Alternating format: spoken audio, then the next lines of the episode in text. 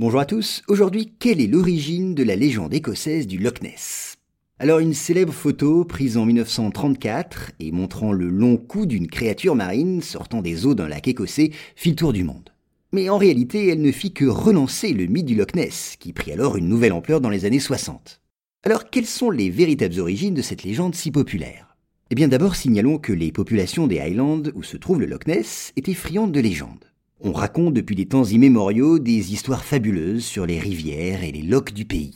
Et des monstres aquatiques étaient déjà censés en peupler les eaux profondes. Ces créatures empruntaient beaucoup de leurs traits aux serpents de mer décrits par la mythologie scandinave. Ainsi, les enfants devaient éviter de se baigner dans ces eaux de peur d'être emportés par ces monstres.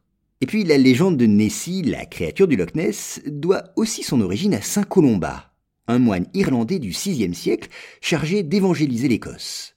En 556, il aurait sauvé la vie d'un homme, dont certaines sources prétendent qu'il était son disciple. Près d'être englouti par un monstre sorti des eaux, l'homme n'en réchappe que grâce à l'intervention du saint moine, qui arrête la créature d'un signe de croix.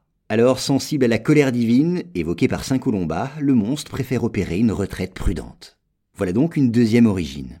Et puis, le Loch Ness serait également l'objet d'une manifestation naturelle qui provoquerait des mirages.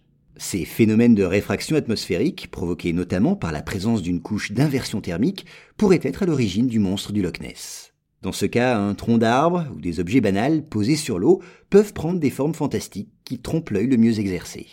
Mais peut-être aussi que Nessie est sortie de l'imagination fertile d'un écolier. C'est en tout cas ce qu'un homme politique britannique a récemment affirmé.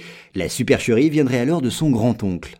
Cherchant une excuse pour expliquer son retard à l'école, le jeune garçon prétend avoir vu une étrange créature sortir du lac. Non seulement ce canular d'écolier aurait été pris au sérieux, mais il aurait même connu un retentissement considérable, celui que nous connaissons.